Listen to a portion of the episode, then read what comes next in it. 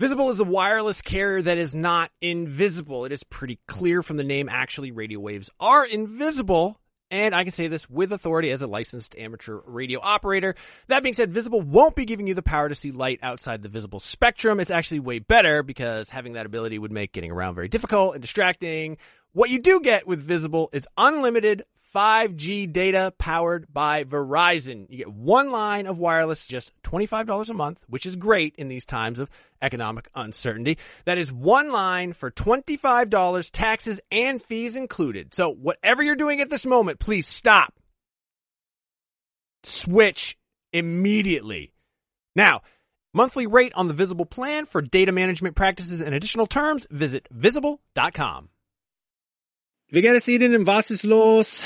It's dein Freunde Seth. I'm learning German. Yeah, in case you didn't know what that was. That is me trying to impress you with the little German that I know. Right now, I am actually learning German. I took it in high school. I goofed off the entire time. I did some other language learning apps. They taught me things like where the taxi stand is and how to find a bus, um, but not a lot of conversational uh, German. Thankfully, that's what Babbel is all about. Babbel teaches you language conversationally, which let's face it, that is what you want to know anyway. I don't know. When I was in school, you learned like how to count. You learned like the colors. You learned the shapes. Those are all important things, but they don't help you when you're in uh, like Cologne, Germany with Ein Nierenstein, which by the way is German for kidney stone. Uh, an experience I can unfortunately speak personally to, but I've been using Babbel to learn to speak German again, uh, better than I had before. I actually really like it because it is conversational. It's a little bit more relaxed. One of the things that it does that I really like is it'll sometimes show you what the literal English translation is. And I don't know why, but I find that very helpful in sort of understanding the structure, the grammar of a language and sort of putting myself into that mind space since I'm only in Germany for Gamescom, which is like a week, week and a half, I'm not immersed in the German language. I'm not immersed in German culture. So what I do is the second best thing. I'm taking Babbel. Hopefully this year when I go to Germany, I'll be able to impress all the Germans with how much German I know from learning through Babbel. The app has pronunciation recognition, so you'll be able to learn how to speak better with your accent, how to actually properly pronounce the words. That way you won't get made fun of by a, a group of older German men because you said Apfelstrudel and not Apfelstrudel. Um, no, it's really cool. Uh, I'm going to say right now there is a special limited time deal for our listeners. Right now you can get up to 60% off your Babbel subscription, but only for our listeners because you guys are the best ones, by the way, at babbel.com slash realm.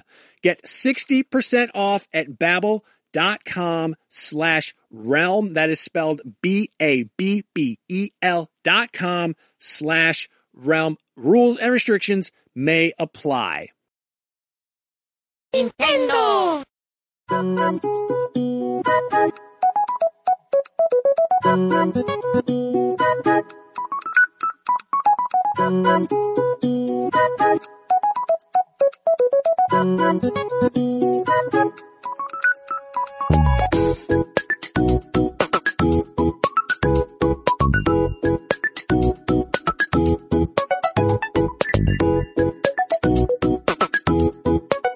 Welcome to Nintendo Voice Chat for the week of March 31st, 31st, 2016. That was my, the Spanish edition of, of Nintendo Voice Chat.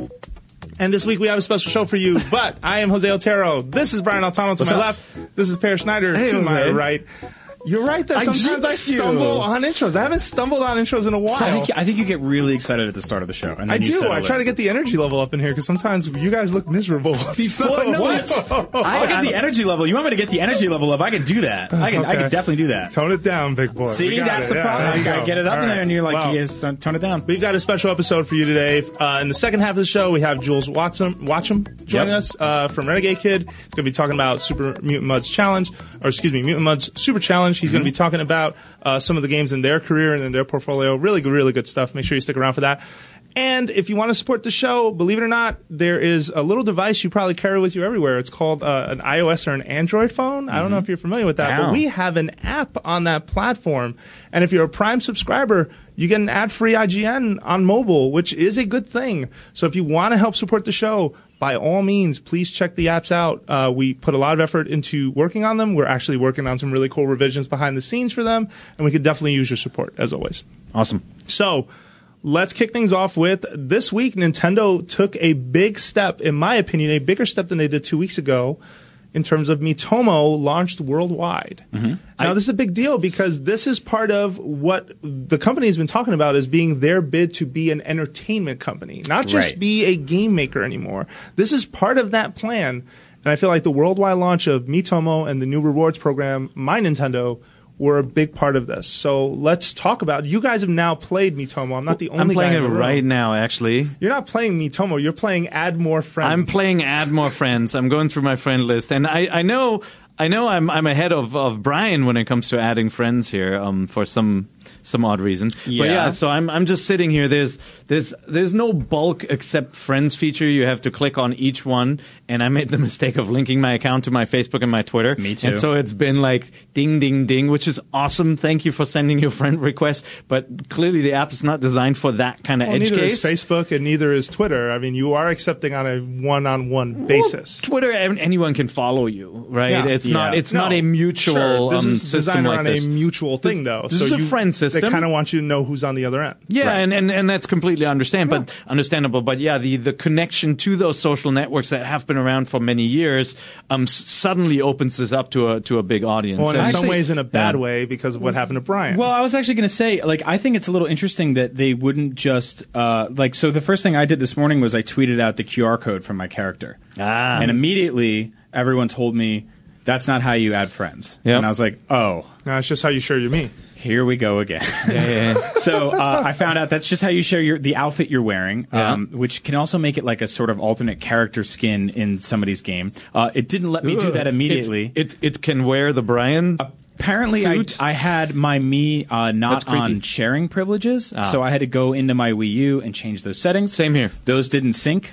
So Yeah. I just redesigned my Mii because I'm like I want to jump in this thing and we'll be able to talk about it on the show today. I'm not going to sit around and wait for all their servers to connect. I have no idea how their iPhone connects to their 3DS or connects to their Wii. You have to restart Yeah. the app in order for the settings that you changed on your Mii to take effect. God, like I had that that's- issue wait, too. it's a good yeah. note, So you guys did it that way because the first time I used this app, I used the generator itself and then just made tweaks. And then the second time, I hmm. when I used the US version this morning, I. Right. used my US account with it because I'd rather put those rewards towards US goods No, instead of the yeah. Japanese ones. I- no, I'm just going to get I to did- the I did the same thing. To the I quick point though is that um, I used a QR code from the Mii application on 3DS, and I have sharing on. So when you make it me, you are asked, do you want to share this along with when you put your name, when Yeah, you put your yeah, birthday, right. when you want to put your creator. But it doesn't a- a instantly update. Touch. So I, I changed that on the 3DS, and then I generated a QR code, Yeah. and then it, it worked after we restarted the app. Yep. So just make sure you do that if you want it so I- easier. that's that's actually a good that's a good uh, cheat code there. You should, we should Yeah. throw that in the IGN wikis for this thing. They did, um, oh, and, cool. and Nintendo. If you're listening, you do need to make this a little easier. Yeah. I feel like the fact that we have to give a bigger explanation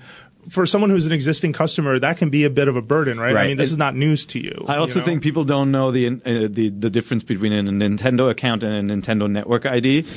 because they're different things. They're different things, but you like as a normal Yeah. consumer, you're like, oh, I have a Nintendo ID. Let me type it in, and it goes like, nope, nope, nope, nope. You're like, oh, there's a separate option for a Nintendo Network ID. See, for me, that was clear. no, I'm surprised it wasn't you, clear for maybe you. Yeah. maybe you use the same login and passwords. I, I don't. I was and so I was trying to log in with a one, and then I'm like, oh wait, no, these are different. No, Yeah. I didn't use the same. I just saw the buttons underneath, and it had you know Twitter, Facebook, Google Plus. I'm like, well, I have a Nintendo Network ID. Let me just use Right. that instead. I was Yeah. reading. You didn't pe- see Nintendo account though. people were actually I did. Yeah. people were actually running into some trouble this morning because even though we were able to secure our uh, our whichever one it was a month ago, Nintendo account. Yeah. your Nintendo account. Um, so say I picked mine was Agent Bizzle. Um, when it prompts you to start Miitomo, you can put in a name, and if you put in Agent Bizzle, people were actually, or I hy- hypothetically would have been locked out of my own account on my 3DS or my Wii U. And Andrew Goldfarb, who's our news editor, was telling me that he was getting a bunch of reports on this, and people were running into this issue. Uh, that even though they had a name picked out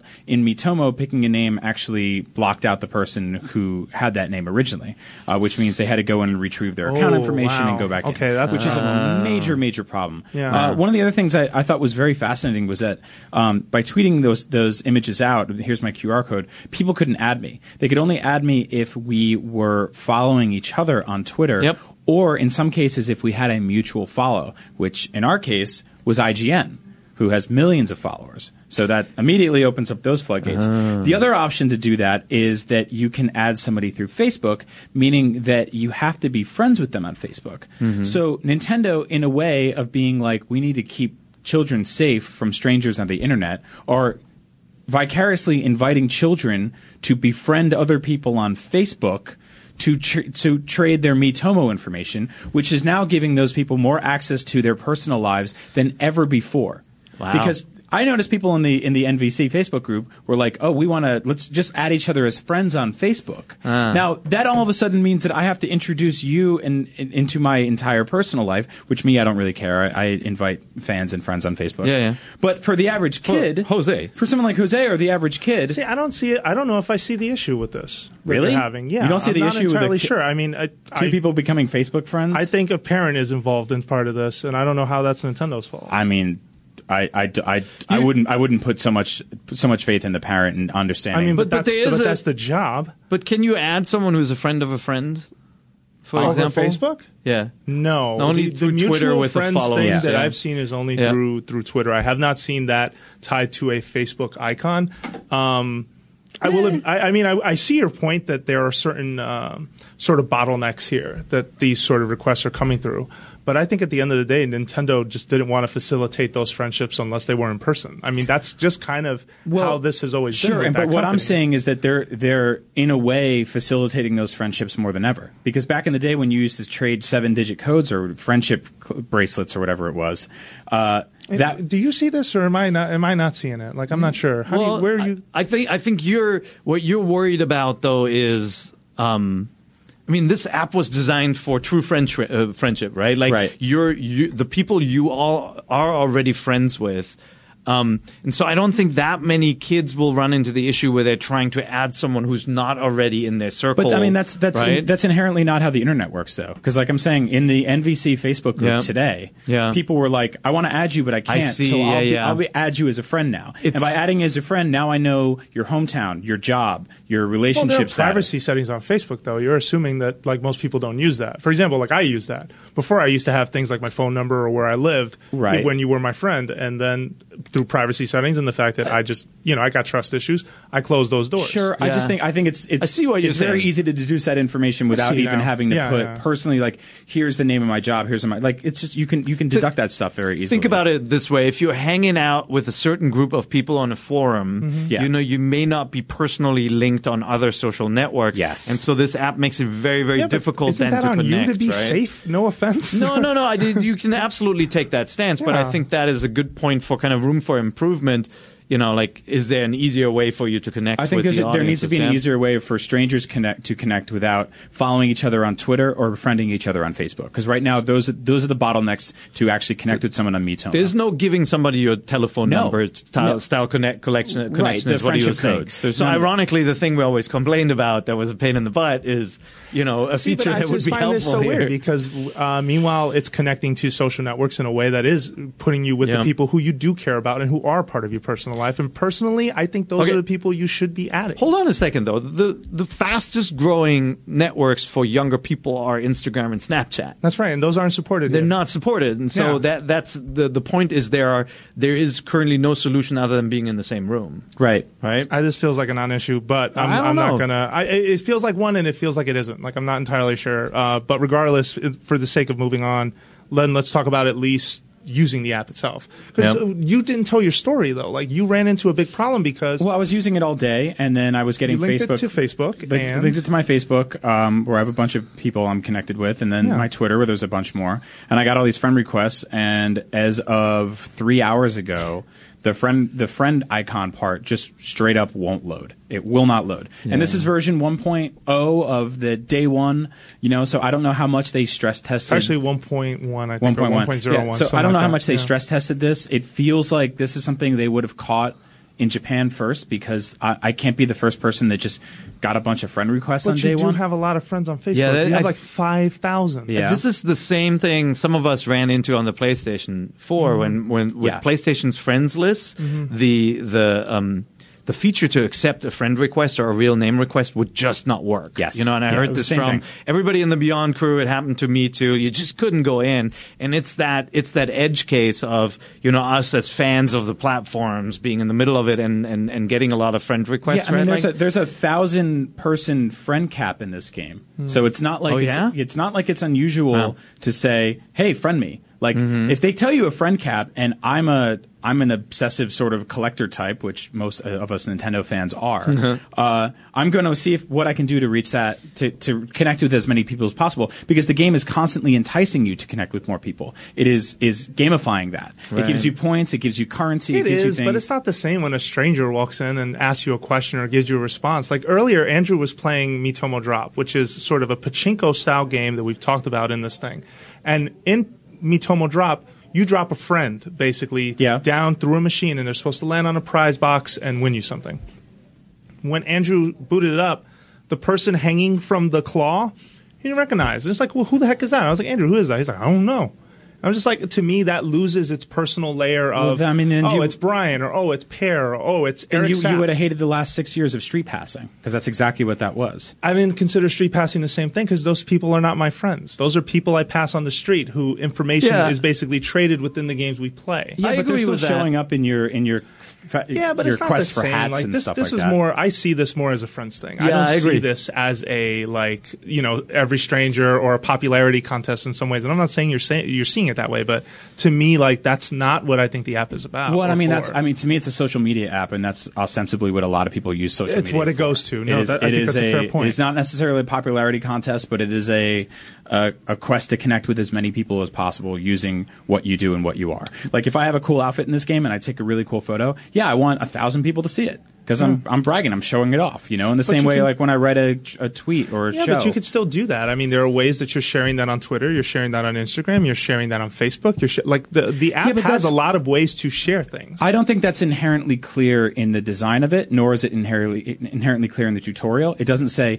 "Hey, this is a personal situation. You should share this with the people you care about the most." It just mm-hmm. says like, "Show off your cool stuff, Two and we'll give you we'll give you points and money and Two stuff." friends. Yeah, but friends is a meaningless word in 2016 on the That's a pretty meaningful word to me. I don't think so. I mean, it's, Wow, this is really interesting because you you two uh, have very different stances on on social, social media, media. anyway, and Yeah. how you use them, right? Absolutely, like, yeah. um, that that's that. It's going to be interesting to see how the different types of users use this app. What I've seen from any from every social media app ever released is Mm-hmm. they were always designed at the beginning either for a very specific group, like think about the Facebook. Facebook, Yeah. right? Yeah. Um, or they were launched to be something very, very broad, right? Like, um, uh, like a MySpace or something. Yeah. And then other features found their way in where then, oh, it, this became about music or this became about something Yeah. else. Or and I fan think we'll see that with this Yeah. too. I think the most powerful thing in this app is going to be photo sharing with teens.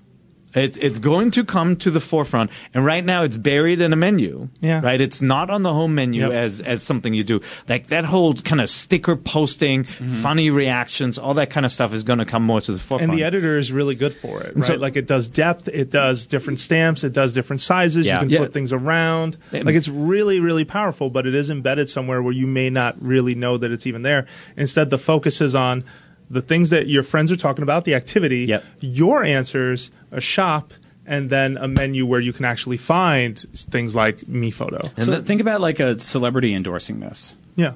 Are they like, this is where I can connect with my most personal Beyonce friends? joins, she'll break the whole system. I mean, Like, will she? it. Yeah. I- it's not set up for that. It's not set up for celebrities. So I, Absolutely I mean, I not think, I think that's interesting though, because it's like um, every other social media platform it is. You know, like it's about influencers coming in and being like, "This is this cool thing I'm doing." And Nintendo's worked with people like Beyonce before, literally. But there I was mean- no when when originally social networks launched. There was no verified. There was no official. Is really this person right? Like that's all stuff that grew over time. Sure, you And needed could a college email address to use Facebook. And you could make the argument that Nintendo could have learned from that and built it in from the get go, but I think this is such an experiment for them. Yeah. Yeah. Yeah. From the producer of Metroid Yes. comes this very Yes. strange communications app that instead of me asking you a question, my Mii asks you a question on behalf of me Sure. and then comes back with the answer. I mean, it, it's a little trippy. And then when people say something, by the way, ver- thank you very much. So many that GM money um, comments in my feed, and every time somebody makes that comment, gold coins uh, rain from the sky. Right. Because what you type has a direct like The effect, like a GM graphical thing. buckaroos. You know, it's funny. Like, Yes. if you say cats, your face will change to a cat. Like it has No, all these kind of have different keywords. yeah. But wait, I mean, like Yeah. that that kind of inherently cool. is the thing, though. Like, how would those people get those that GM money joke? That's a joke that stemmed from this show. Yeah, Because yeah, it- no, but it's but it's money that triggers it. It's not GM money in this. Okay. case. No, Yeah, it's just money. that certain keywords will basically initiate certain reactions. So if you say money or you paid for something, coins fall from the Right. sky. If Yeah. you say the word Nintendo, you hear a ba-ding, you hear that one Yeah. coin grab. But are you are you only accepting personal friends on this? No. no. So I mean, No, and because of him, I'm not. I wanted to at first, but then I was like, well, I don't accept friends on any other social media platform, so I'm going to try it here. Yeah. But I have to say, when someone walks in the room that I don't know, Mm-hmm. like inherently, I kind of look them over and go, I don't really want to talk to you, and just hit stop. right. the you know, virtual like, for room. me- in real life, Jose Yeah. is a lot nicer. I am a lot nicer. It just to Um, me, I like no. the reaction of Peer's. Mii just came into this room and said, "And you have ridiculous answers to things in real life." So I can only imagine what the Miiverse, It's uh, terrible. Miitomo it's terrible version for of everyone. you First of all, will be. my voice is like this, and, And yeah, that's it's what really makes it entertaining. It's very hor- horrible. So if you have me as, as a friend, I'm When that's so a stranger, sorry. I Mine is like, hello, I am Brian. Rap, rap. How are you? Oh, well, I am talking to you. See, but do you see that? Like because you know each other, that's the funny, that's the comedy, that's the joke, Yeah. that's the thing you get. But I mean, I got that joke when this game was called Tomodachi Tomodachi Life, Life. not Yeah. in portrait mode or whatever. Yeah, you know, like, yeah. and I love Tomodachi Life. I played it for a couple of weeks and then just stopped because. yeah. Well, it's I- not much of a everybody did. game. I think it works better as a mobile thing. And for this time around, I'm like, I'm, I think they're trying to do a like a Tomodachi Life meets massively reaching tentacles of, of the universe. And I was like, there's something cool about this. I was like, let me try Tomodachi Life that's on a global scale where uh, when you pull back from that apartment complex, instead of just seeing six lights on, there's hundreds. And that's what I was thinking. Um, and I'm, you know, in some ways that's really working. And in other ways, it's not like the literal fact that I can't actually add any friends right now. But I actually, I, I think it's kind of cool that people were just randomly giving me uh, co- questions or randomly uh, like tagging me in things and stuff like that. Like yeah. it was, scrolling through a response list is, especially when it's a big list, Yeah. is really funny. Especially when clever, clever people put together really funny answers, and it's people you know. Yep. Yeah. Yep. No, and I, I, think really it's got like that. it's got there's a lot of really good ideas in this thing, um, and it's really fun and mission accomplished for them to take the world by storm with this thing because like everyone I knew was talking about this, and Yeah. not just people I know who are like I know my my vertical slice of the universe is mostly gamers and stuff like that, and people that work in the games industry, but just I saw random people on Facebook who I'm friends with, like family members who were just like. They were like checking it out. Like the idea of Nintendo making a mobile app for the first time is exciting and it's enticing, and it got a lot of people in there. And I think there's there's been a lot featured too in the App Store, so Yeah. anyone who goes in the App Store will see it. First right thing now. they see today. And there, oh really? That's For the cool. next week. Yeah. And there's a lot of um, there's a lot of very, very smart hooks to entice you to keep returning outside of just the uh, the sort of my Nintendo account stuff that they're doing, which is basically, uh, you know, m- rewarding you for doing a certain amount of actions each each day, and you can then exchange those for points, which you can exchange for actual games or um, 3DS themes, which I thought was all great because these are all things I spend money on anyway.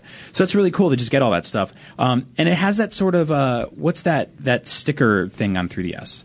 Yeah, oh, yeah. you're talking about Badge Center. Yeah, yeah, Ba- Batch Batch it has that It's attraction, got that right? sort of like yeah. I went in today and they're like, well, they're- today is all like cats and bread. That's the different items, you know. Dress Um, to impress. Dress to impress. and and it's got these pachinko style machines where you put in tickets that you earn through regular gameplay or um, microtransactions if you get there, and uh, which I haven't had to yet.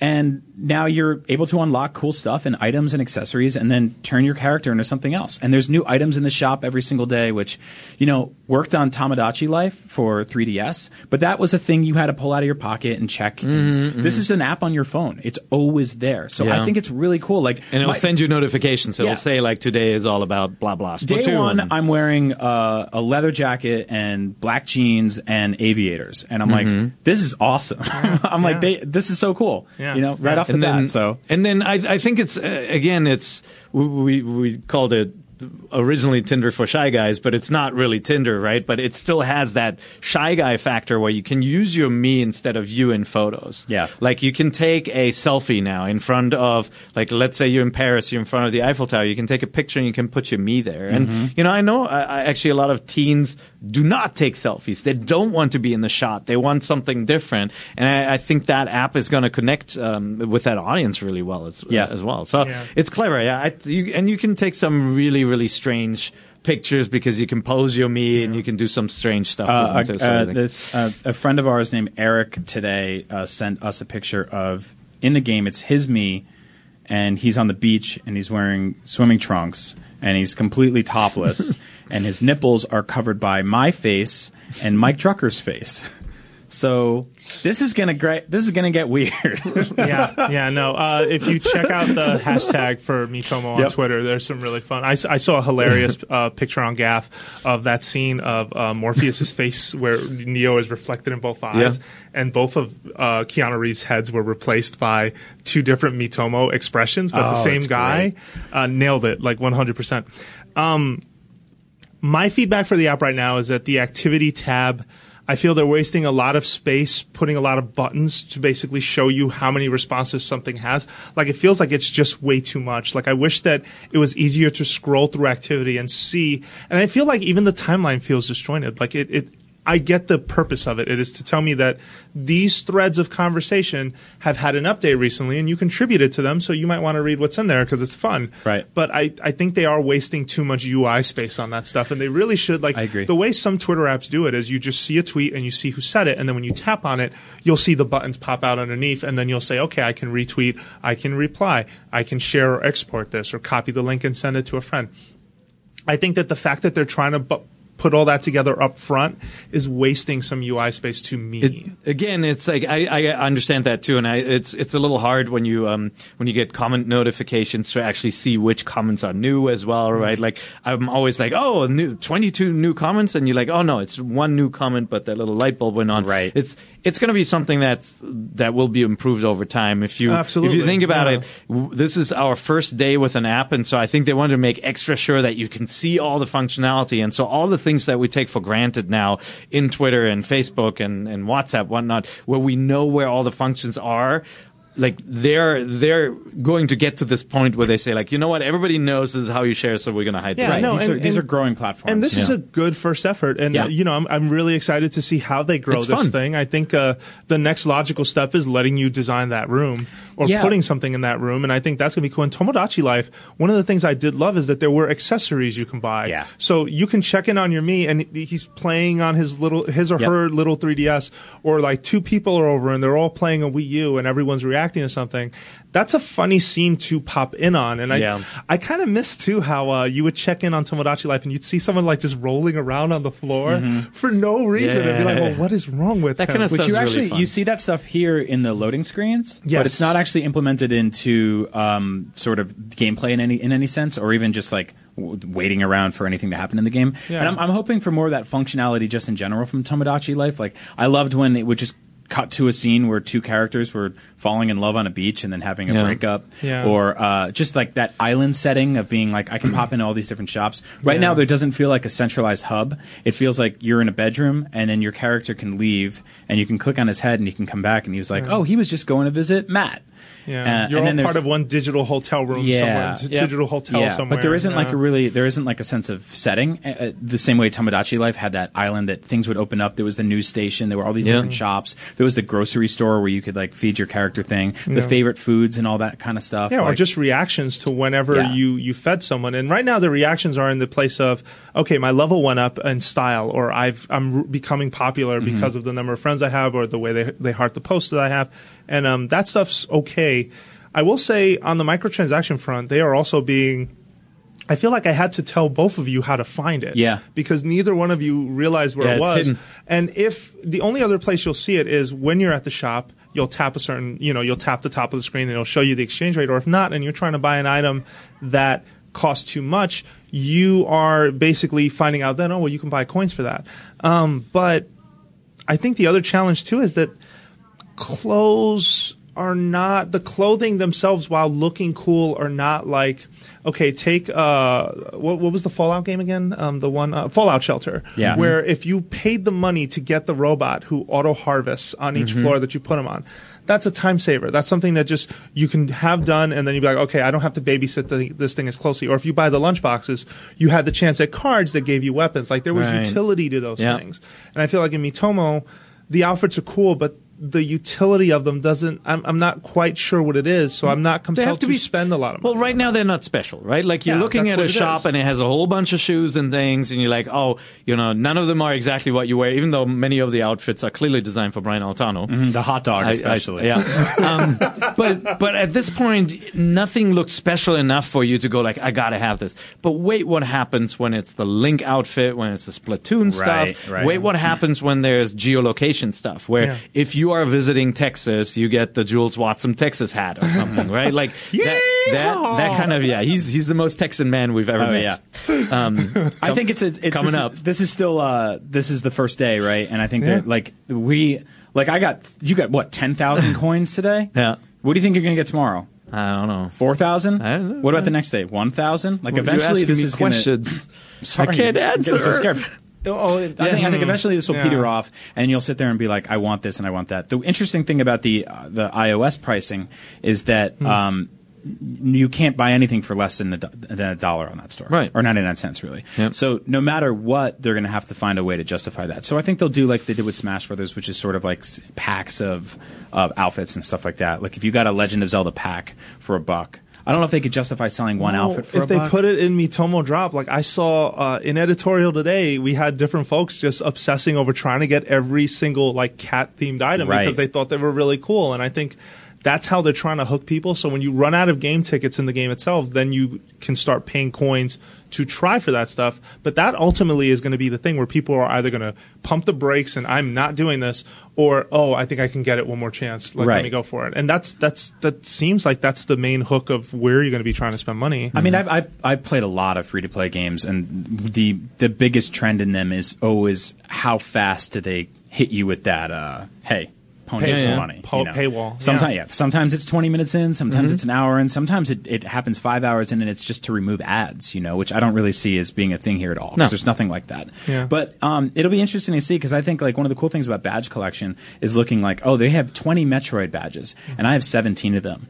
And It's there's completion. Yeah, there's kind of new thing, ones in the shop today. I don't need the whole set, but it's cool just to know I have the whole set. Mm-hmm. So people trying to collect all the cat ears and stuff like that, if that sticks, So this that's is gonna where- that's gonna really connect with people. So this is where your attention went and not Amiibo because it's a digital good and you don't have to put it on a shelf somewhere. yeah, I Is mean, that I what read- happened with Badge Center and, and Brian Altano? Is that See, the story? Yeah, it's well, it's, it's like I think that the thing that I like about Badge Center is it gives me something to check in on on my 3DS, which I don't really have that. Interesting. You know, like I have that on ev- on my phone. There's a hundred things to check in on every single day. Yeah. But on my 3DS, I mean, It's how just- often do you check in on stuff? It takes so long. I, I, do- you know, I I agree. was- it takes so long and it's too chatty for me. Oh, me. yeah. I just I I flew to Detroit yesterday. Um, I was in Detroit, and so long flight again, and so I always bring my 3ds. Play mostly Fire Emblem, um, good game. but I did the check in. You know, I checked in for um, you know for for any of the uh, uh, for, for badge center, and then you inevitably run into the oh wait no you got to be connected to the internet right, right. I was going to say, did you buy in-fight wi- Wi-Fi? and, and, 'Cause- and so like I was like, oh yeah, and, and that's where anything on, on your mobile phone just phone just becomes so much more turnkey. You no longer have to think about the checking in. It's something that's second nature, and and Badge Center is slow. Yeah, Yeah, well, yeah. and I hope this says to them, right? Because obviously the next device is in the is in the cooker right now. Yeah. But like, you need to make it easy to connect to things. Needs to be fast, There was yeah. nothing worse than going to a hotel with a 3DS, saying I want to get on this Wi-Fi, and then finding out because of the way the Wi-Fi is structured at that hotel. You couldn't you do couldn't. it. Like it was mm-hmm. just it was obsolete technology. You were like, well, I can't do this, and that's a bummer because I wanted to do X, Y, or Z, mm-hmm. what have you. Regardless, it, I'm so it sounds like we're all pretty positive on this thing. Yeah, we Yeah, should, we should talk It's about the one elephant in the room, though. Oh, and, and that this that's the thing is a major battery drain. Yeah. We all have the Oh. iPhone 6 Plus, right? Yeah, Which everyone at this table. I, don't Oh, know yeah. what that. What, what is the battery life on that thing for you guys? Like a full day and a half sometimes. I, I mean, I, depending on usage. Yeah. yeah, Yeah. for sure. I can I can get like 20, 24 hours out of this out of this thing. Um, I, I installed this thing. My battery was at like 75%. When I was done tinkering after the first 25 minutes, it had dropped like 25%. And you had a hot phone. I and went a hot phone.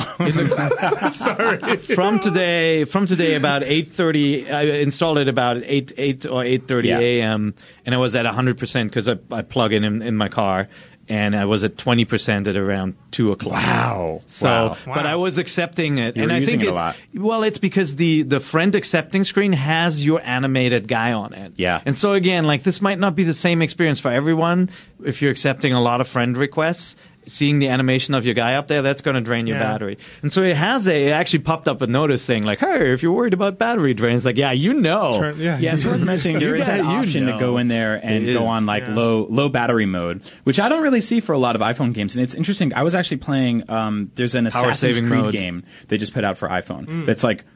Pr- about as close as you can get to like a, a Assassin's Creed 2 graphics Mm-hmm. on your phone, and it's it's open world ish. It's got RPG elements. I was playing it for like a half an hour on the plane the other day, and I dropped just a few percent. It's on my phone. Is there a murder happening next door? It sounds like Sorry. there's a i thought they were just doing voices in my head i'm glad to hear it and wasn't me Tomodachi Life, on the other hand, is uh, a total, total power drain. So yeah, it Yeah, was- yeah. it's fascinating. Uh, last thing, just really smooth animation, like Yep. all the features. Oh, very Mii nicely Photo done, is yeah. a lot of fun. If you have this Yep. thing, uh, if you haven't checked it out, it's available for free on the App Store. Obviously, I recommend you go check it out and at least give it a shot. And if not, and you're more of a hardcore gamer, by all means, like just keep walking. It's- There, this may not be for you. It's what I was hoping for, kind of like the level of quality from from Nintendo on a on a mobile phone. Like it Polish. there- there's this polish to the simplicity with which the characters are presented. But like when you're editing a photo, you can add all these little elements to it. You can make it so your Mii is sitting behind a table by blocking out part of the character. Like they did think it through. It's not a very, it's not a simple p- plaster a sticker on a photo and be done. Like you can actually do some pretty clever stuff when you spend time with it. Awesome. All good. right. Well, there we there you have it. So let's then move on to the one news story that we're discussing this week, um, and this one uh, comes with. Uh, these are some troubled waters here um, in terms of we're going to talk a little bit about what happened between uh, Nintendo, you know, uh, pro- product marketing uh, person and Allison Rapp, who has done some work uh, with IGN before in terms of you know during E3 and and Not you know, for IGN. not she, for she, IGN, um, with yeah, she hosted. Nintendo's uh, streams. Like in our live stream, Yeah, she yeah. presented a couple of games. I forget which ones She's they were. represented some games Did for you that host company. Oh yeah, I know. I hosted like 15 segments with her last year. She was Yeah. Okay. fantastic. Yeah, yeah. yeah. no, and that's what I mean Yeah. by that. Um, and you know, apparently the Allison and Nintendo had a falling out, um, which is very unfortunate because it comes on the heels of some things that were very. Uh, it's it's really tough to talk about this, right? Because you know, a few weeks ago, if you'll remember, I want to say a month ago now, it may have been that long. Uh, on this very show, we talked about the controversy in, in sort of the fan community, the passionate fan community that was basically localization versus translation, right? Folks who were upset that Fire Emblem were, was getting some changes uh, made to it. You know, we voiced our stance on it. We were a little one sided on it as, as a panel, but we still very much uh, gave our take and how we felt.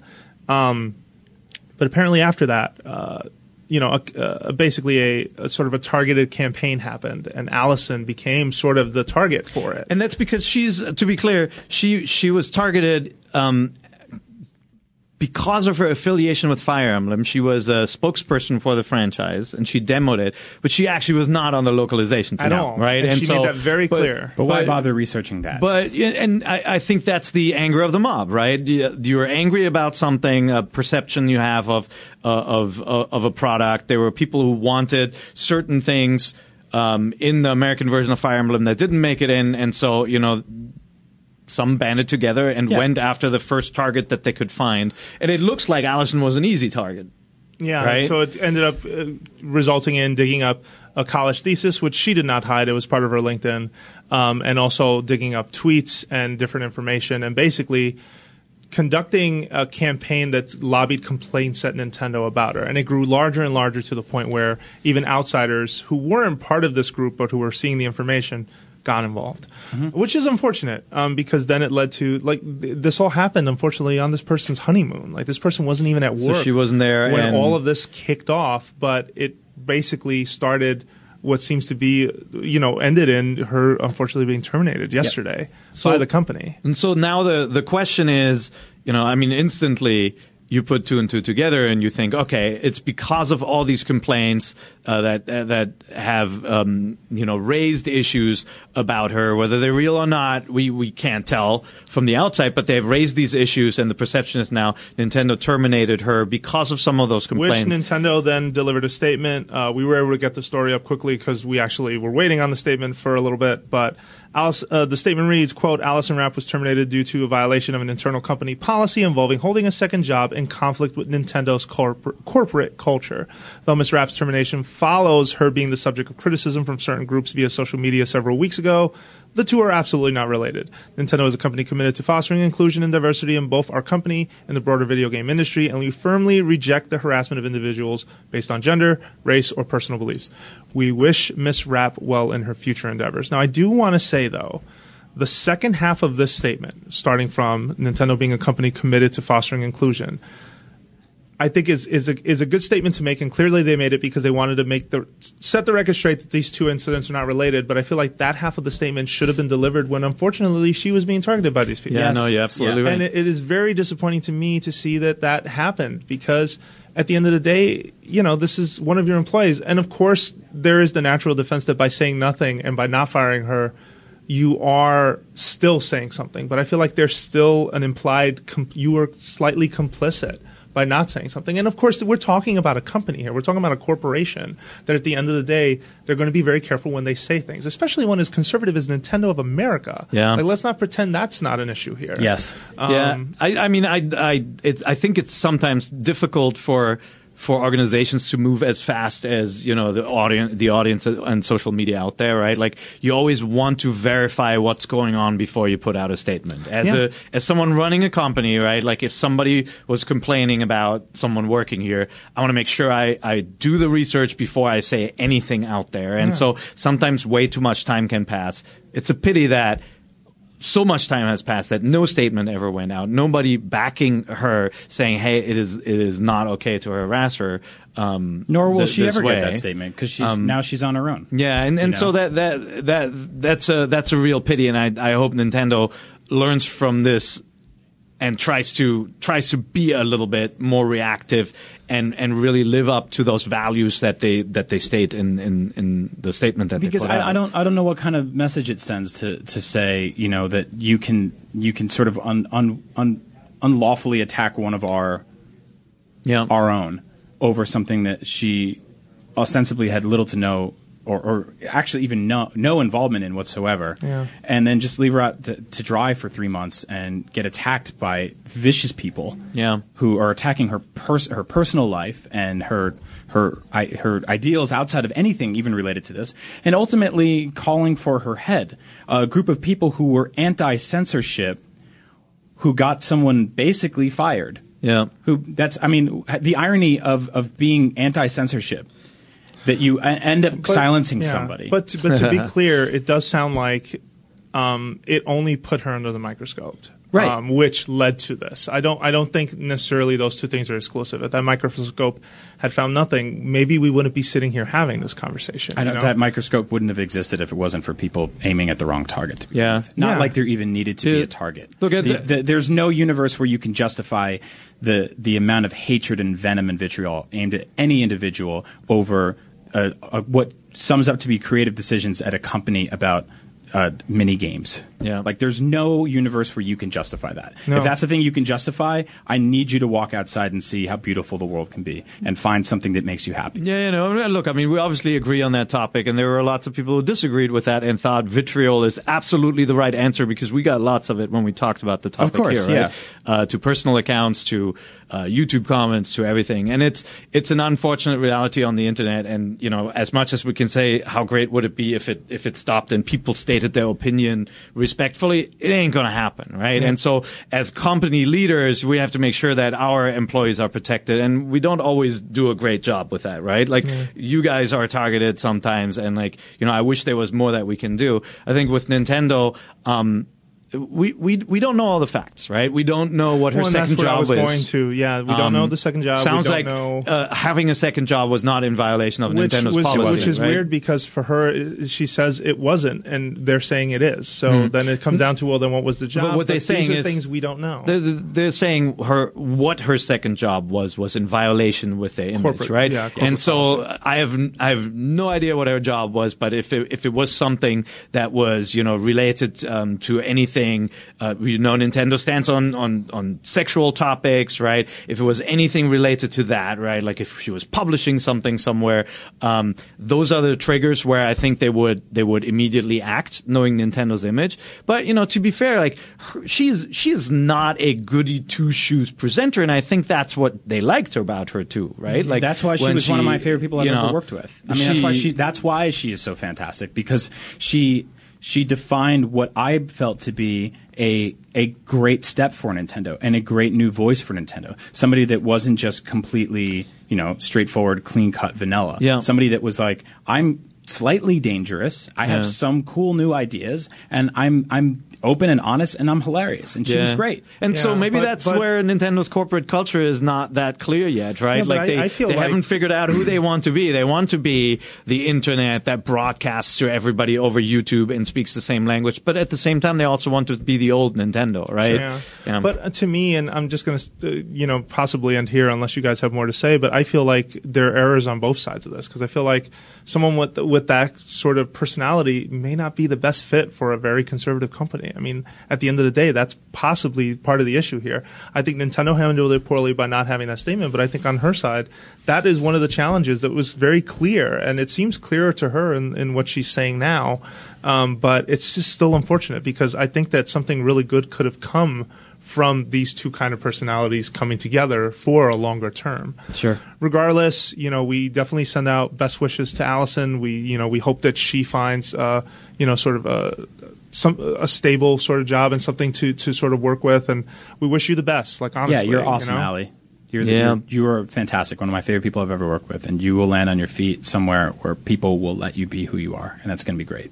Cool. All right. Well, we're going to end here. Uh, we're going to take a quick break. And when we come back, Jools Watsham is here to talk about Nice. Renegade Kid, uh, Mutant Mudds, Super Challenge, and so much more. So don't go anywhere.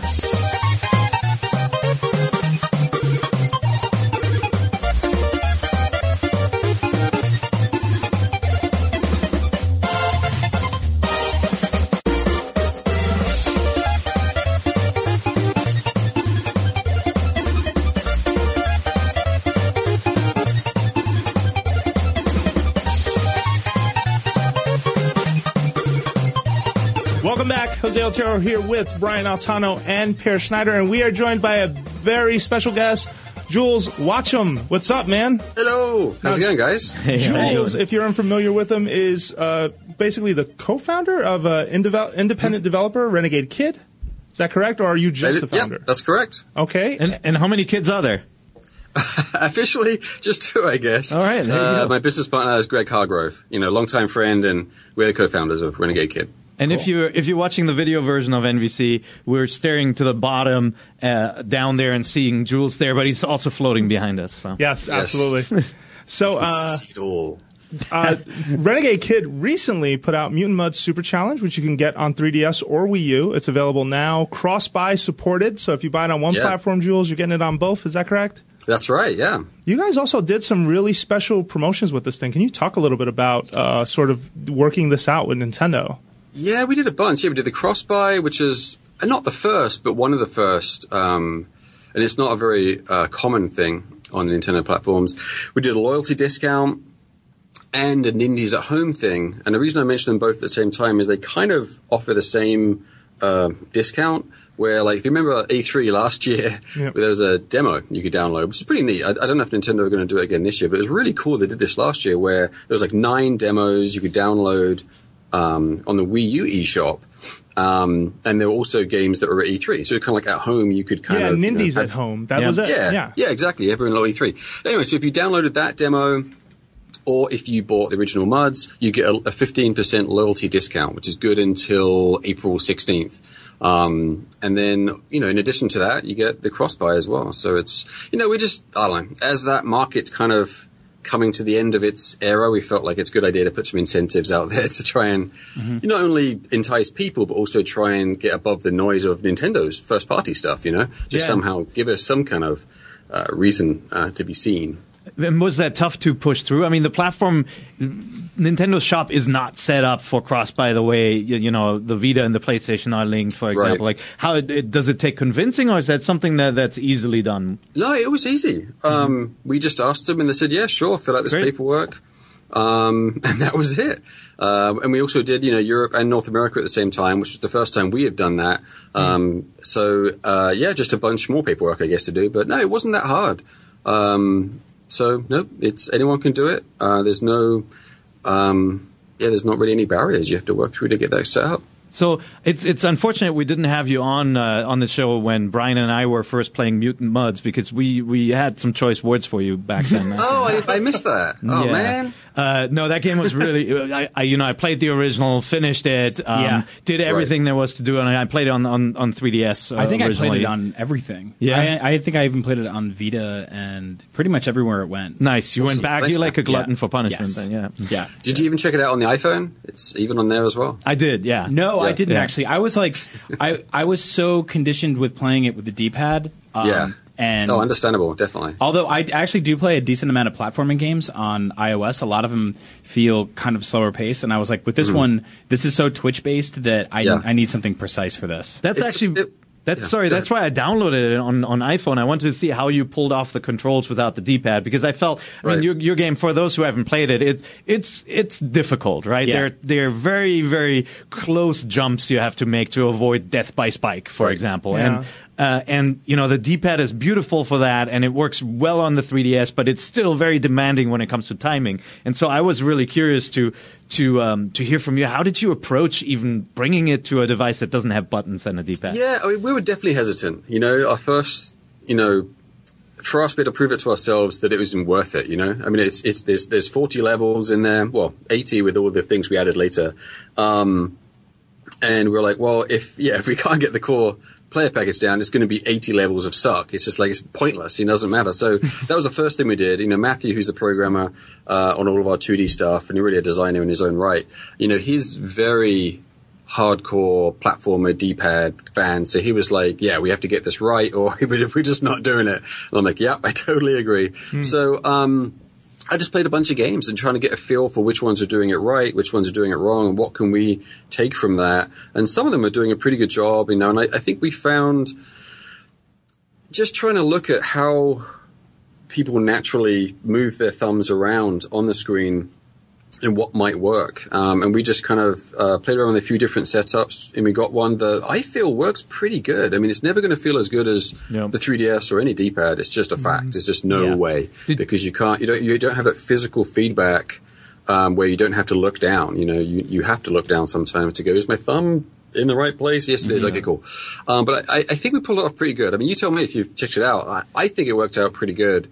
Um, It worked well. Did you have to relax some of the difficulty, like some of the challenges? no, Did you have to change No, it's them? the exact same It's game. one for one. We didn't huh? make any changes. Wow, that's that's Um, amazing. And I've played through the whole thing, you know, so just to make sure, you know, if, if it was going to be horrible, Did- I you lived angry through that yourself? horribleness myself. And I, I enjoyed it. You know, it's not as good as the 3DS version, Mm-hmm. uh, for sure. But I played through the whole game. I, I didn't destroy my phone at the end of it. I was like, yeah, this feels pretty good. For, for that market, I think it's one of the best uh, 2D platforms you can get. Of course, of course, I'm biased. I would say that, but I, I really believe that. So, uh, so then tell me what made you want to go back for Super Challenge, right? Like you've done Mutant Mudds, and I feel like it's also the game. And pardon me if I'm wrong, but you've been able to get it on a lot of platforms. I feel like Right. you got it onto PC, you were able to get it onto the PlayStation Store as well. Um, Mm-hmm. So, what was the approach for Super Challenge for you? We'd been kicking around the idea for Mudds 2 for a while, um, and that is a much larger scope uh, concept. Um, so Super Challenge is not that. It, this, you know, Super Challenge isn't a sequel.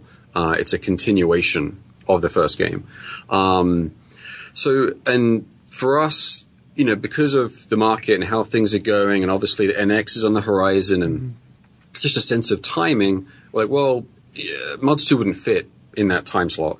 So we're like, well, let's let's do something else with Mudds, you know, because we love Mudds. Let's do some more with that, and we're big fans of like the Lost levels. We like we liked that being the sequel to Mario Brothers, even though in Nintendo of America we weren't. Um, they, they didn't support the idea of that being the sequel to Mario Brothers, even though sure. Japan did. Yeah. I like That's that tou- idea. That's a tough game. Yeah. It is a tough game, but it, it, I like the concept of if you play the first game and you love it, you know, you just want more. You don't want necessarily have have it be reinvented with this added and that changed and this taken away. You're like, I just want that, but more, please. That'd be great. And that's not done very often. And I like that with Lost Levels. I'm like, oh, let's, you know, that'd be really cool if we could do that. So that was the initial kind of concept. And then over time, we're like, oh, we just kept on adding to it. You know, we made all the, the level themes completely different. Um, you know, we added five bosses, um, and different, um, gameplay things in the levels themselves with the hidden pathways, the collectible, you know, CDs, the secret characters. You know, we kept on adding more and more to make it appealing. So it's kind of somewhere in between a sequel and a mission pack. You know, it's definitely more than a mission pack, but it's not quite a sequel. So it's somewhere in the middle of there. Um, so uh, yeah, so it it was fun, really fun to kind of come to it in that way. Like I, you know, I, I approached it as if the player had just finished the first game and now they're jumping right into this game. So I'm not going to hold their hand in any way. I'm not even going to tell them how to play it. Play the first game. if you don't know how to play it, Yeah. boom, let's go. And I- that was nice. It I was did nice get some like that. very serious sort of like uh, Zelda, Legend of Zelda Second Quest type of vibes from it. You know, of sort of being like, well, a lot of this is familiar, but all, it's also really difficult, and I don't know if I'm as good as it as I was the first time around, but I want to dig in more. Right. Um, it was I was I was very interested in that, and actually, like, really, just from a gameplay perspective, really enjoyed the way that Mutant Mudds is like a platforming game that's really less. It's less about landing the jump as much as it is about making the jump itself. Yeah. Like you have that kind of throttle that you're holding um, that changes the timing incredibly. And it took me it took me a little while to get used to, but I think once it clicks with people, they really understand uh, what it's going for. It's it's very smart in that regard. Yeah, the Cool. other Thanks, the other, other element I really liked when I first played it on the 3DS was, you know, um, was the 3D feature was really well done. You know, you actually jump into the back of a level and you get this real the distance. Remember that? Like Yeah. when you when we all still had our 3D slider turned Yeah. up, right? Yeah. Right. Did it before Kirby. I mean, Yeah. Mudds did it before Kirby Triple Yeah. Deluxe tried that same idea. Yep. Yeah. I remember when we did it. Uh, I mean, obviously it's stolen from Wario Land from the Virtual Boy. Yep. Um, um, but that was, you know, that was all red and it, great game, loved it. But you know, we, we liked that idea. The 3DS was come along. We're like, great, let's let's take that idea and see what we can do with it. We added an extra dimension into the foreground. Um, and obviously it's full color, so that that's a bit more pleasing on the eyes. and I remember the first time we, we had it just working in the game, we jumped in the background, and I was like, oh man, that is that's sweet because the 3D was so solid. I mean, it's even more solid now than the new 3DS, but even then it was pretty good if you found the sweet spot. And it was like, oh my gosh, that's that's crazy. Jumping into the background, I was like, I just kept on doing it. I'm like, oh, this is awesome. Um, and I think 2D games done in 3D have almost a more profound effect on you because you can really judge I'm here, now I'm there. There's not mm. much granular, granularity. There's no gradient. It's like black and white. I'm here or I'm there. And it really, you get that great sense of, of those three shifts. Whereas like 3D Land, which I love, Mario 3D Land's an excellent game. After a while, the 3D effect almost wears off. Like you don't even realize Yeah. it's there anymore because it's so gradiated and granulated. Yep. You kind of get used to it. It just looks like reality in a way. Mm-hmm. So your brain kind of just almost switches off. Whereas 2D, it's just very, you know, more, you know, more in your face, abrupt, which is kind of fun. Now you mentioned Wario for Virtual Boy. I Mm-hmm. I could have sworn I saw you made a mock-up of what that game would look like in full color. Yeah. Yeah, that was you, right? Yeah. what to try and happened with that? Was that- Nintendo interested in that? It didn't work. well, yeah, I mean, like, because that's like it's the that Wario game for uh, Virtual Boy is widely regarded as the best game in that system. It's and, so good. And Nintendo's Oh, never really done anything Forgotten. to. It's Yeah. totally forgotten. They've never Yeah. done anything Yeah. for all the amount of times they've re-released almost every Mario game. That's the one that's just kind of left left behind. Yeah. That and Mario Clash are the two big Yeah, first party Yeah, games. any So game on that yeah. platform Yeah. isn't going to see the, the light of day Yeah. for a while. I feel. So, did you pitch your mock-up to Nintendo? I did, actually, yeah. Nice. Yeah, I mean, because it's like we could we were like, hey, we could provide the service of bringing all of the Virtual Boy stuff over to the 3DS if you want. Wow. You know, Wow. because once we do one, we could do all of them. Right. Okay. Um, And Even I don't Waterworld? I, I, I guess uh, NCL are just not. I don't know. It's almost. I, I'm. I, this is my opinion. It almost seems like it's an embarrassment. They're sweeping under the rug and they're moving on. That Right. didn't happen. You know, let's ignore that and move forward. I, they haven't said that to me, but that's kind of the sense I get. Like they just don't want to touch it. It's it's odd um, though because I, I feel like they've they've oddly embraced the Virtual Boy in, in weird times. Like there were some jokes in Tomodachi Yeah. Life about it. I think there's one in Smash Brothers. Like there's mm-hmm. it's shown up in some of their more. Well, kinda- even Reggie was like playing. Remember, he was Yeah. training for something, and he Yeah, was even playing the virtual. Boy. That's Boy. exactly it. Like I feel like Yeah. it showed up in some of their more like archival museum throwback stuff that they sneak Yeah. into Yeah. games.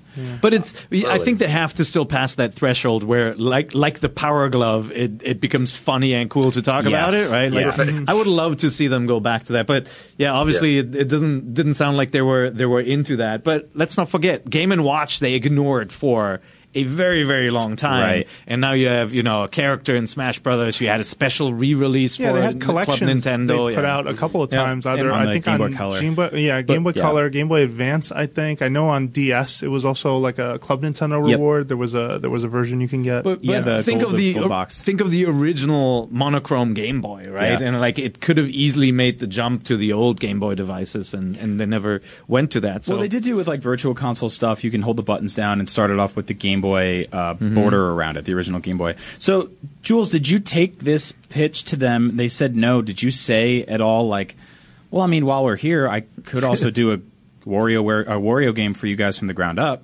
Um, they didn't officially say no. Okay, Um, I just didn't hear from them again. right, right, right, right. oh, got it. Oh, that's unfortunate. So, um, yeah, you know. Because So feel, technically, I guess it could still happen. I feel I like may you, make, you making tomorrow. a Wario game from the ground up is like kind of a a, a perfect fit. The War- like you were saying, Brian, like Wario Land, hands down, is the best game on the on the Virtual Boy. I mean, I don't think anyone. Well, maybe someone will argue with that, but generally, I think people were like, "Yeah, that was the game." Yeah. and even within the Wario um, history, it's a great game. You know, it's a great. It's even compared because Wario is, is is their quirky game, right? So some of them are like, yeah, I, I, you know, that was great that you tried that, but yeah, it didn't really work. You know, there's a lot of those Wario games. Are like, yeah, it's a bit weird. But there's games like Shake It. You know, I think it was on the Wii, which is pretty fantastic. Yeah. You know, there's the GBA one, Wario Land Four or whatever it was, three maybe. Um, the Game Boy Color ones are pretty good, um, and the Virtual Boy one's right up there with them. It's a great journey going through that game, and the way they use the 3D uh, was very clever, very smart. We totally leveraged that. We're like, that was really smart. Let's borrow that idea. Um, it was just, it's very clever. Um, nice. it's a great game in its own right. I'd love to see uh, either just the Virtual Boy Red version or a fully color version on the on the 3DS would be awesome. Would be Yeah. huge. make, No, no, it totally. make it happen. So then, uh, so then, speaking of journeys, I'd love to hear a little bit more about you. Um, more specifically, just like what made you want to get into making games? I, you know, I guess when I look back, I kind of always did. When I was a kid, uh, the first computer we got was one my, my dad brought home uh, as a Spectrum 48K rubber keyboard. Uh, you know, uh, at the time it was awesome, cutting edge stuff, you know? Yep. Um, but now it literally has 48K of memory, which is, you know, you can't even get a JPEG in that. I mean, that's just silly. um, but, uh, it was awesome. Uh, that's what we brought, home. Eventually I got my own version of that, the Spectrum Plus that had the, uh, the hard keyboards and stuff. And I, I just, you know, we had the magazines where you type in the program and, you know, from the magazine and then obviously it wouldn't run. you have to fix it and Yep. debug it and actually get it to run properly and all that fun stuff. And so that's kind of where it began. So I guess I have to blame my dad for that. And I, I just love, I've always loved games, you know, so every, but I also found I wasn't satisfied with just playing the games. I, I'd always try and get my hands on uh, a, a game making package, like on the Commodore 64 and the Amiga and the ST. There were there's a program called Shoot 'em Up Construction Kit or SEOC. Uh, made by the Sensible Software guys who did Sensible Soccer and Cannon, Cannon Fodder and all that kind of great stuff. Um, it was horrible, but it was awesome. I mean, for me, I, could make my own sprites, and you can set the scroll speed and do your little, you know, spaceship and shoot things, or make him a cowboy shooting guys, or whatever. You can make him whatever. Um, and oh, I love that. So I just, I, I just, I was always making games, and I didn't even realize it. You know, I was just so interested in getting in there. And but the weird thing is, I never really allowed myself to believe I could really ever make games and get paid to do it. That's they come from some magic factory somewhere by very smart people. I'll, you know, that that won't be me. I won't be doing that. I'll be doing something else instead. Um, but but you know, thank- thankfully, I, I did get into it through the uh, journalist route. Funnily enough, um, Wow. I applied for. Uh, I'll do the short version of this story, but I, I basically was in I was in London EMAP, uh, and uh, in Farringdon, and EMAP Images, uh, the the building is there. I was going to college there at the time, and I came across it, and I was like, "Wow, whoa, that's where the one is made." And that was a magazine that I would read, an Amiga magazine. I actually had it on me at the time, um, and it was a nice junction for me where I was like, "Do I go in and ask for a job, or do I just walk by going, oh, that was cool?" cut a long story short, I went in, asked for a job, and eventually got it. I was like 17 at the time, and I was basically cheap and enthusiastic. That's why I got the job. My writing skills were terrible. Um, uh, but you know, they're like, whatever. If we can get someone to, because at the time the screenshots they would take photos of the TV screen in a dark room. Go and get them processed, slap them to the thingamajig, to the printers, and get them in there. So my first job was organizing that. They had hundreds of these negatives, uh, not organized at all. That was my job, is to organize these negatives into folders. So they actually said, "Oh, there's that game. Great, we've got the screenshots here." And um, so that's kind of how I started. Which, Welcome uh, to the video game industry. yeah, exactly. but how do you- now go and organize this stuff? Yeah. Thanks. but how do you how do you take the step from that to to pro, do to coding? Uh, you code too, right? I don't code. You no, I don't never- code. Okay, so I- you are- I attempted to learn it once, and I was like, "Whoa, no way." But you handle design then. I do design, art, and everything else, basically. Everything but code, essentially. I do music, you know, obviously PR, business, blah. Pretty much everything but code, I That's guess. unusual, though, right? Be- because I think a lot of indie devs start with coding and then learn more about design. Like it's unusual to hear from someone who said, "I'm going to be a designer," and can actually kind of will that that career path into existence. I actually started as an artist um, because when I started, uh, game designers uh, didn't exist. Uh, that wasn't a role that had been defined at that time. It just it didn't in- exist in the consciousness. It was, there were artists and there were programmers, and design was just something that happened. Um, um, so I would do pixel art, and you know that's I applied for a job and made some contacts while I was uh, working at the magazine, um, and I got my first job as a pixel artist on SNES Genesis kind of games. And uh, yeah, I remember one of the first projects I worked on was it was me and a programmer making a, a Contra ripoff for the uh, Super Nintendo. It was like two guys trying to rip off Contra 3, which is an incredible, exceptional game, trying to rip that off and make a project. And the game, the result of that was a game called Time Slip, um, which isn't awful, but it's not great either. So it's shipped. right.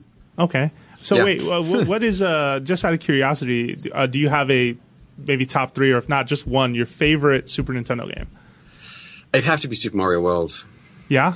It have to be, yeah. Such a special. I remember when I, I remember when I first saw that it was a Japanese import, mm-hmm. and at the time I was into the Amiga and the ST and stuff like that. And when I saw that, I was like, "What is that?" I mean, it looks and sounds and feels alien, but awesome to me. I've mm. never seen, heard, or played anything like that. I was like, "What is this?"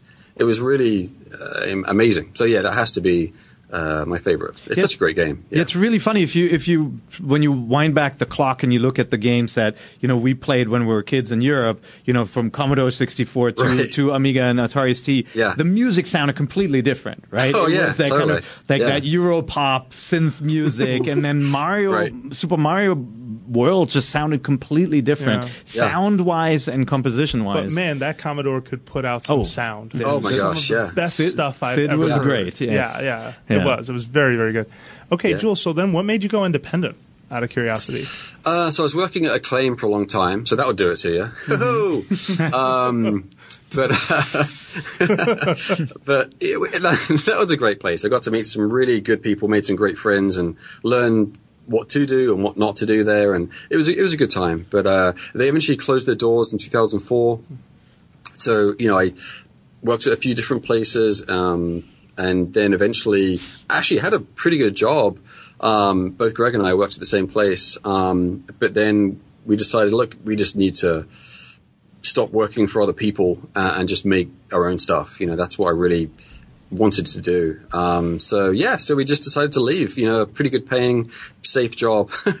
um, go, wow, all right, let's just try and do this independent thing and see what happens. And that was, we, I guess we decided that almost 10 years ago. It was 2006 is kind of technically when we decided to do that.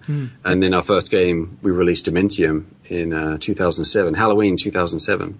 And then what games did you work on at, at Acclaim? What were the, the biggest projects you worked on? Um, uh, Iggy's Wrecking Balls was uh, actually that. It's probably when I came to IGN to hang out with you, right? I think Peer? yeah, I think that's when we met because first of all we Yeah. thought you guys were Yeah. making it up and that wasn't a real game. Right, exactly. So that that was that's the one that's closest to me because it was my first uh, project. Well, I was project manager, and at the time that meant someone who's a producer and a designer under one role because Acclaim didn't want to pay two people to do that job. Oh wow. So that was my job on that game. And Greg, actually, my business partner now, was the lead artist on that project. So we, were- we were working together at that time. Um, and so that, that was a fun project, but not really a great game, but it was a fun, fun project to do. But I guess one of the biggest ones was probably Turok 2. I did some of the multiplayer maps for that. Um, uh, helped with some NBA Jam, uh, games back in the 2D times. Yep. Aero the Acrobat, again, another 2D stuff. I like and Zero the. Kamikaze Squirrel. I was a lead artist on that. So, uh, yeah, games like that. The, the Zero and, and Aero are better games than than people remember them as. Yeah, I think You know? a lot of people stored them with the other with the entire wave of character mascot games that came out in the nineties. Like, like Bubsy. yeah, Yeah. definitely way way better than Bubsy. Yeah. Bubsy is not a good game. Oh my gosh. Someone needs to Yeah. bring back Croc. No. Do they? No. No. I- Do not they really. Not really.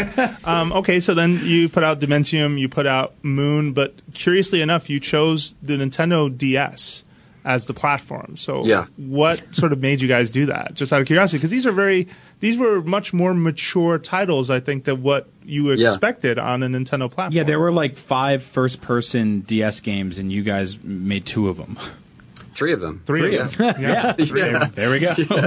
Yeah. Uh, you know, um, I guess it just made sense in some weird way at the time. I was a huge fan of DS.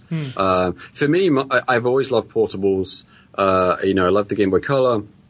GBA, uh, when the GBA SP came out, I was like, that's perfection. It has the whole laptop design going on, and wow, that's, and it has the bright screen, the second version of, of those, uh, SPs. So, you I still have it. that, love that thing. um, and then the DS came out, which was kind of a brick, but it was awesome, but it was like pretty ugly. I'm like, eh, eh, still like the SP, but eh, the DS is pretty cool. And then DS Lite finally came out. All right, now we're talking. Now we're Yeah. Now, talking. now we've got some Oh, yeah. design going on. Um, you know, so I, I was, I just love, I, I, like I said, I just loved them. So, you know, we'd had some experience with the, uh, the N64 with Turok and games like that. And the hardware capabilities are similar. N64 and DS, um, different hardware completely, but the capabilities are similar.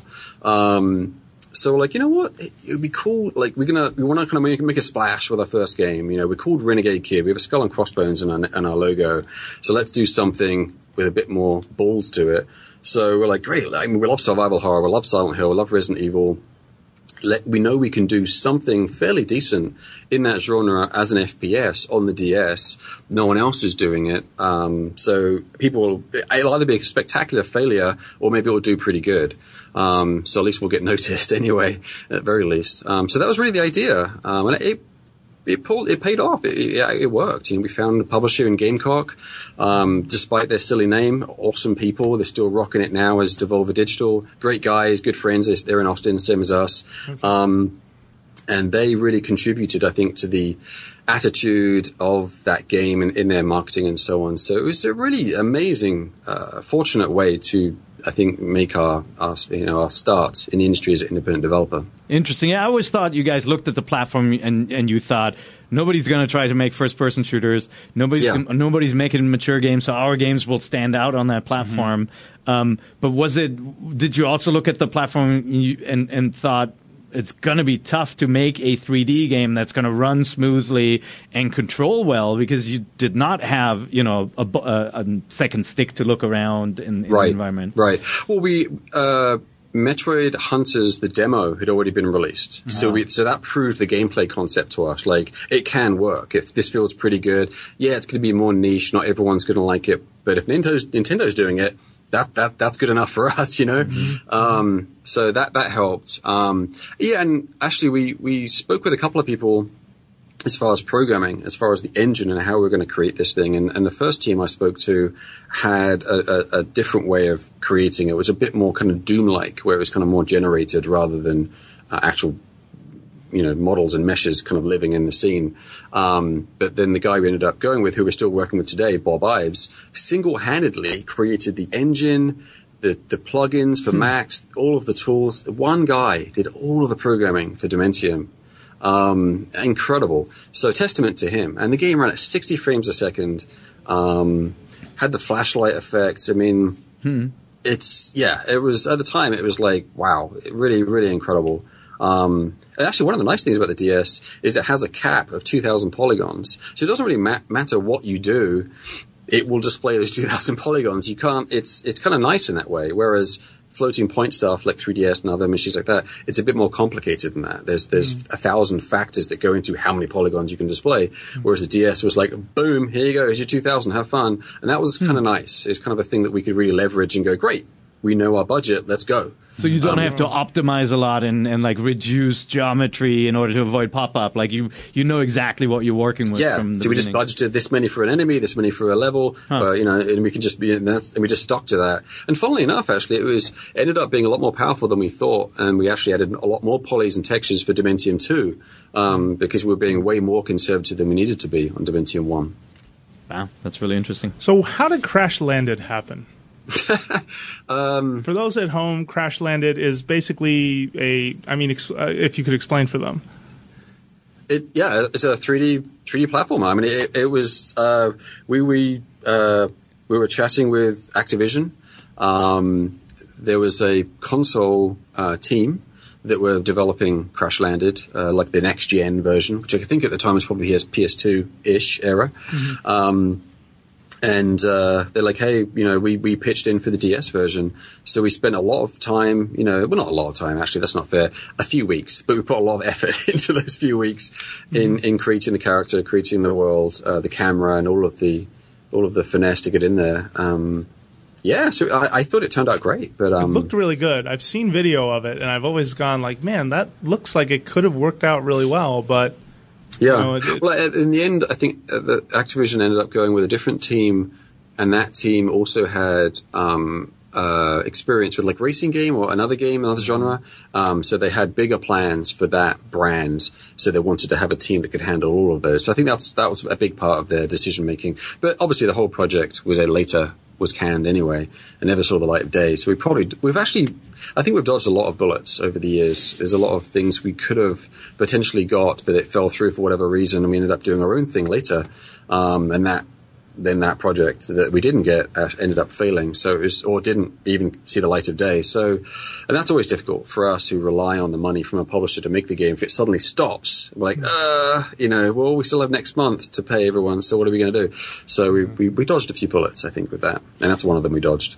And is you know, I mean, can you? How, is is the market for downloadable DS games, 3DS games, is the market big enough? I mean, obviously you've you've tried this now for a few years. Do you see it growing? Are more Nintendo fans now downloading games and and and trying out some of these indie titles as well? Um, I think it's um, it it's got to a decent level. I, I don't know if it's growing anymore or if it's staying the same or maybe even slightly declining. It's it's certainly not. I don't think it's going to get any bigger at this point. Um, I think it's it's met its its max based on our own sales data anyway, uh, which may or may not be a reflection, a true reflection of it, because our games are very niche anyway. So there is that.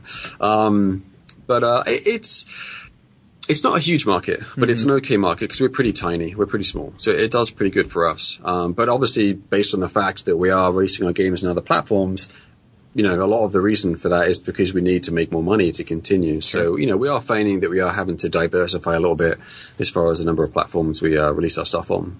and what's that experience been like for you, just in terms of diversifying? Like, is that sort of s- is that a difficult thing to pull off, or do you feel comfortable now after having done it for a little bit? It, yeah, we've gone through a few growing pains, but now it's a little bit easier. I mean, our, our um, or more manageable, I should say. We have our engine set up where it can handle that pretty well now, which is good. Um, so it's going to, it's becoming more and more of a necessity to put that in our plan from the beginning. Um, but, uh, but yeah, it's getting easier, which is good. yeah. I guess I also want to bring up, but I mean, I should have brought this earlier in full disclosure. Uh, you and Brian got to work together on a, on a little game that you put out uh, Yeah. in 2014, which was Xeodrifter. Um, Right. Yeah. And uh, if you guys can just talk a little bit about that. First of all, Z- Xeodrifter, more of a Metroid like in some ways. Yeah, Um, but still very much, you know, an action platformer. Um, and, and, a, and a pretty good one. Uh, yeah, we it, it's actually part of the reason. Like, um, and I know this is probably something we're gonna uh, maybe bring up at some point anyway. But that Treasurenauts kind of ties into this a little bit. You know, we, we announced Treasurenauts many, many years ago, um, and it still isn't out yet.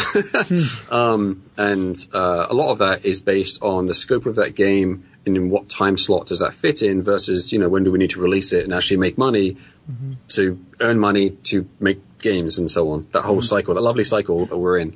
Um, so Xeodrifter came from that, where we're like, yeah, we need to get something out at this time. We don't want to shrink Treasurenauts just to get it out, so let's do a smaller game. Uh, so Xeodrifter was born, which is a mini Metroid game, basically. Um, and uh, yeah, it, it's funny. I mean, we were you know making the game, and I think almost casually. I mean, I'd like to hear your recollection of it, uh, Yeah. Brian. But also, almost casually on Twitter, we're like, "Hey, yeah, we're doing this game," and Brian's like, "Hey, I've got a tune for that." I'm like, "Oh, let's check it out." Oh, that's awesome. We'll put it in. Cool, done. All right, all right, we're done. Really, it was think it was it was you, awesome. You, you either put out screenshots or a gameplay video, and I'm like, this like is totally matching the aesthetic of this song I'm working on right now, which was like this weird sort of uh, David Bowie labyrinth inspired like hybrid cover thing that was like, Right. yeah, it was just it was like Wu Tang David Bowie, and I'm like, I can do something with this. And I saw your screenshots, and I'm like, oh, we should we should uh, we should match up on this. And uh, I think I threw I threw the song at you guys, and you're like, yeah, we'll see what we can do. And then you got back to me a little while later, and you're like, yeah, we're actually going to put it in the game. Yeah. And then I I played through the whole game, and I'm like, the music's awesome in this game. Where's my song? Where's my song? Where's my song?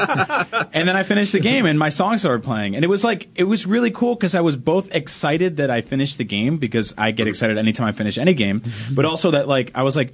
Hey, this is the ending of the game, and they're playing my song. So it was this weird sort of uh, culmination of all the things that I've These emotions. yeah, yeah, a lot of emotions of like me Yep. being like I grew up on on platforming games and shooters, and I grew up playing Metroid and Metroidvania style games.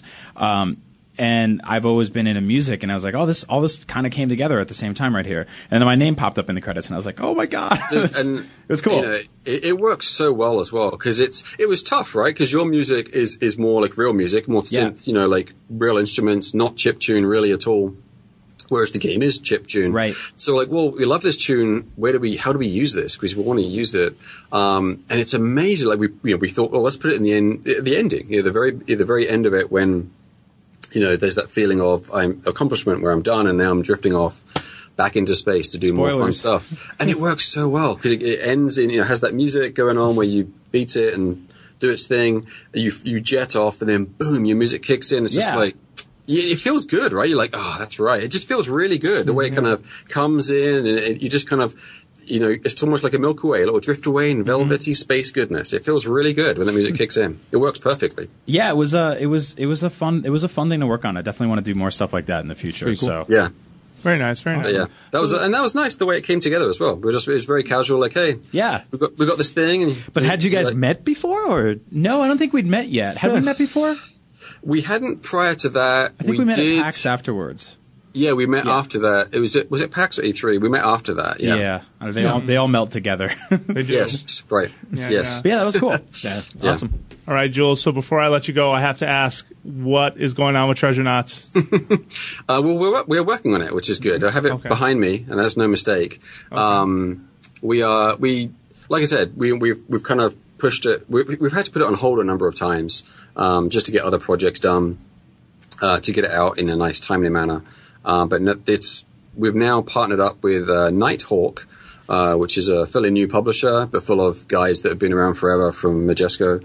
Um, and uh, to work together and finishing up, which is great.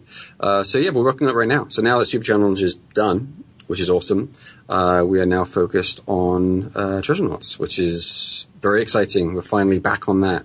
Um, so uh, yeah, And of course, you have a giant booth at E3 where you're going to demo this game. right, exactly. yeah. Uh, are you are you coming to E3? Are you going to bring some Uh, stuff? I don't. No, I don't think I will be able to. unfortunately, Everybody's Uh, going The to game E3. might be, but I, I, I don't think I'll Oh, be there. Unfortunately, I think I'm actually going to go to Europe at that time. I'm going to Europe at some time in June. Is, is E3 in June? It is. Yeah, Yeah, it is. Yeah. Yeah. Yeah. Still I think I think I'll be on the other side of the ocean at that time. Unfortunately, vacation.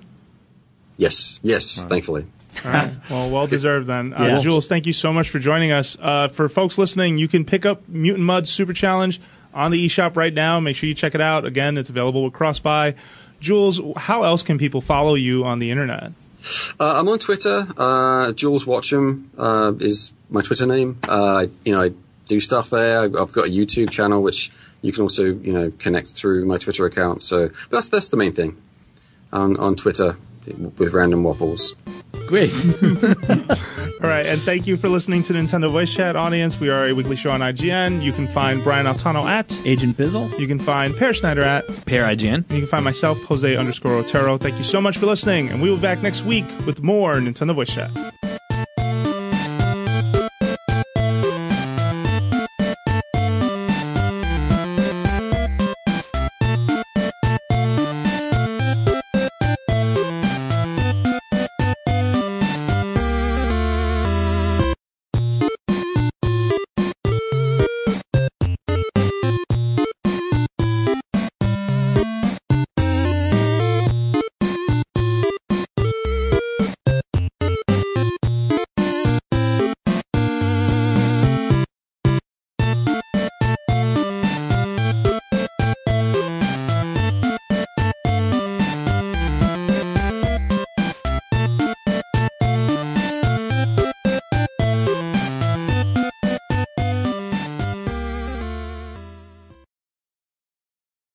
There, this is Justin Bartha. I made a funny new podcast, King of the Egg Cream. It has the greatest cast in the history of podcasts with actors like Lewis Black, I'm torn by my feelings for two women. Bobby Cannavale, You can eat it, or if someone hits you, you can put it on your cut. Melanie Lynskey, I wonder what these marvelous things are that look just like boiled chicken feet. Jason Ritter, I can break things and pick locks and kill people. Michael Stuhlbarg, The whole point is to inspire people that they should make themselves better. Ari Graynor, No, don't whet its appetite. What are you, an idiot? me, Justin Bartha, That's not just any egg cream, that's a Lemke's special. and all narrated by the hilarious Richard Kind.